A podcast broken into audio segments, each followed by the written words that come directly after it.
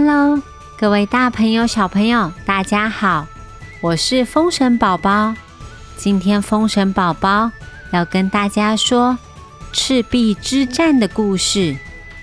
这个故事一样是来自《三国演义》哦。说故事之前，我们的特别来宾小牛瓜要跟大家说说话。我是小牛瓜。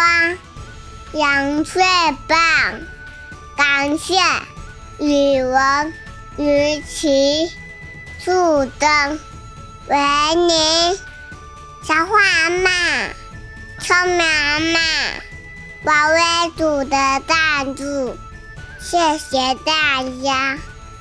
希望各位小朋友喜欢，谢谢。一直支持风神宝宝说故事的你，喜欢我们的故事，欢迎你分享给你的好朋友、好同学，让他们来听听看不一样的风神宝宝。风神宝宝，我们在暑假我们会有几个大计划，都可以跟小朋友见面哦。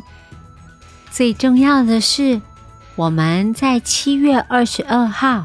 七月二十三号两天，要在台湾戏曲中心大表演厅上演《我的封神宝宝与封神宝宝》。这个是二零二三夏日生活周的节目。如果有一天你身边出现一个长得跟你一模一样，说话的声音也一样。身高一样，体重一样，但是唯一不一样的是，他超级听爸爸妈妈的话。爸爸妈妈好像很喜欢他，那到底该怎么办呢？欢迎爸爸妈妈跟小朋友一起进到剧场来，跟我们体验不一样的儿童剧哦。那今天的故事。要开始了。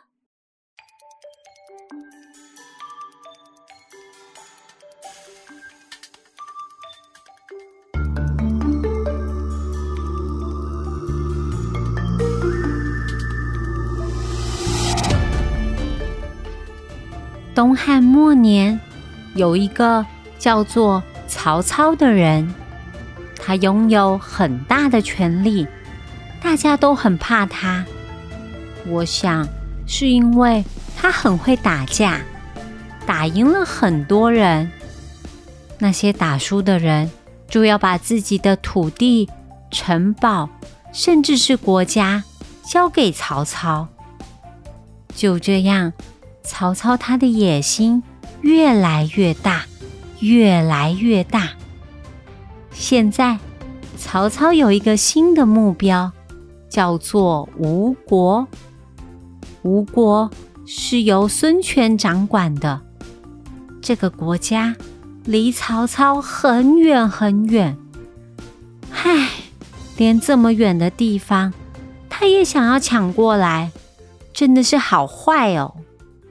于是曹操写信给吴国的孙权，他说：“亲爱的孙权先生，我又打胜仗了，我打赢。”很多很多的小国，我超级厉害的。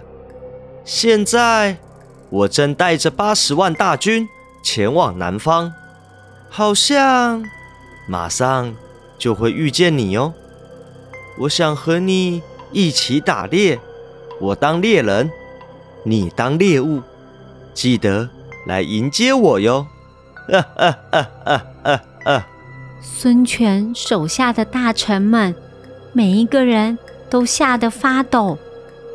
孙权他们顶多只有五万士兵，曹操却有八十万大军。大臣们为了想要活命，纷纷跟孙权说：“还是投降吧。”连汉朝的皇帝都被曹操控制了，现在他们还有八十万大军呢。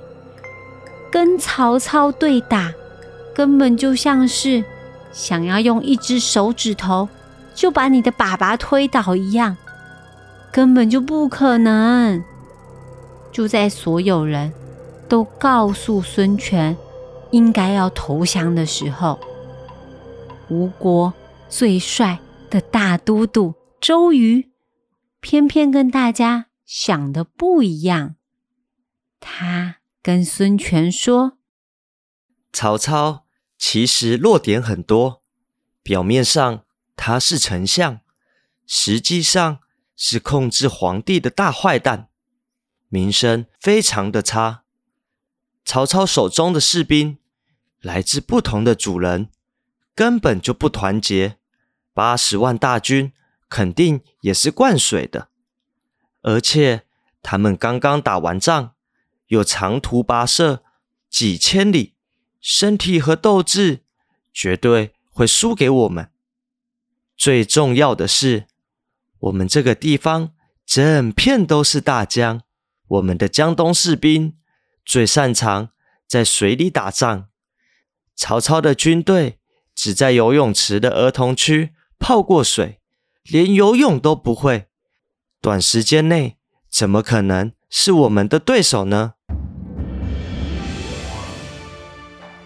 孙权总算听到跟自己一样的想法，他拔刀劈向眼前的桌子，他把桌子切成了丝，霸气的说。问阿公，跟阮爸爸费尽心血，才打下今天江东的基业。以后谁再提起投降两个字，就会像这张桌子一样，被我切成鱿鱼丝。孙权用眼神。扫过每一个大臣，大家都把脖子缩起来，闭上嘴巴，不敢再反对了。曹操等不到孙权的投降，他知道这一仗非打不可。曹操带着大军出发，他一边整合。成立新的水军，一边等待良机。另一方面，孙权决定这一次要让曹操尝尝输的滋味。他们与另外一个也被曹操欺负的国家刘备，他们一起合作，两边的人马开始备战。孙权和刘备，他们把战船停在赤壁一带，隔着长江，与曹操的军队双方对峙。曹操的军队也没有闲着，他们的水军是新成立的，技术很差很差，士兵里大部分的人。都是第一次坐船呢，他们连站都站不稳。只要浪一来，所有的士兵就会倒得乱七八糟的。船只要一开，就有一排士兵站在船边狂吐猛吐。来到这个地方没多久，一堆人就因为水土不服，通通病倒了。唉，这样子到底要怎么操练呢？这个时候，有一个人跟曹操献出了一个好的计策。他说：“我们可以使用铁链，把这些高大的战船通通锁在一起呀。放眼望去，就像是一块平稳的大地。”士兵就不会这么痛苦了。哇，好像解决了一个超级大的难题。大战随时可能爆发，就近人数比较少的孙权和刘备，他们有没有办法打败曹操大军呢？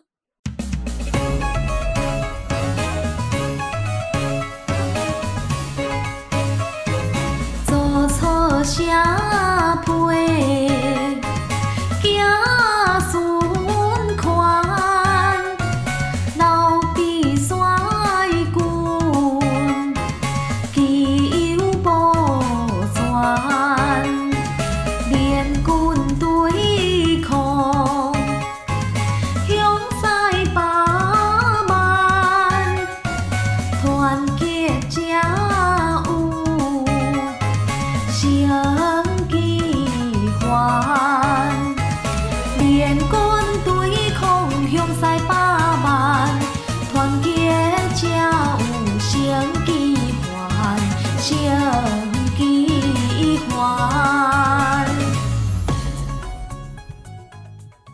好啦，小朋友，今天的故事先说到这里。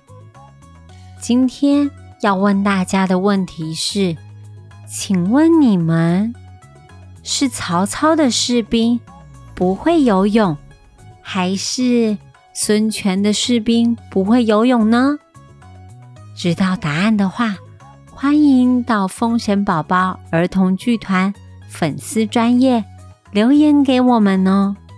这一次有精美的礼物，我们想要抽出一位小朋友两张票，七月二十二号或者是二十三号来台湾戏曲中心看我的《封神宝宝与封神宝宝》哦。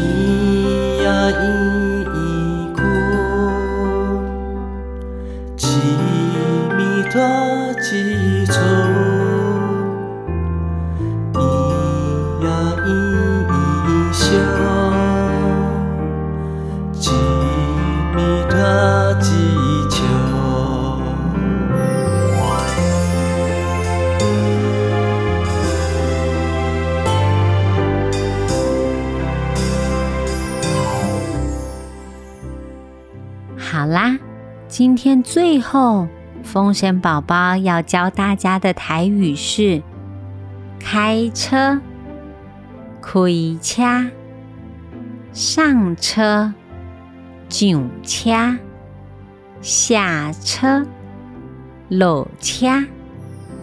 你们家出去玩的时候是谁开车呢？开车是开车。如果你准备上车的话，你要说“我要上车”，我要上车。如果你要下车的话，你就要说“我要落车”，我要下车。是不是很简单呢、喜欢我们的故事，欢迎给我们五星评价。如果你对我的《封神宝宝与封神宝宝》这出戏很有兴趣的话，爸爸妈妈可以告诉你们学校的老师，主动联络封神宝宝，我们可以免费到你们学校做示范性的互动演出哦。那我们下次见，拜拜。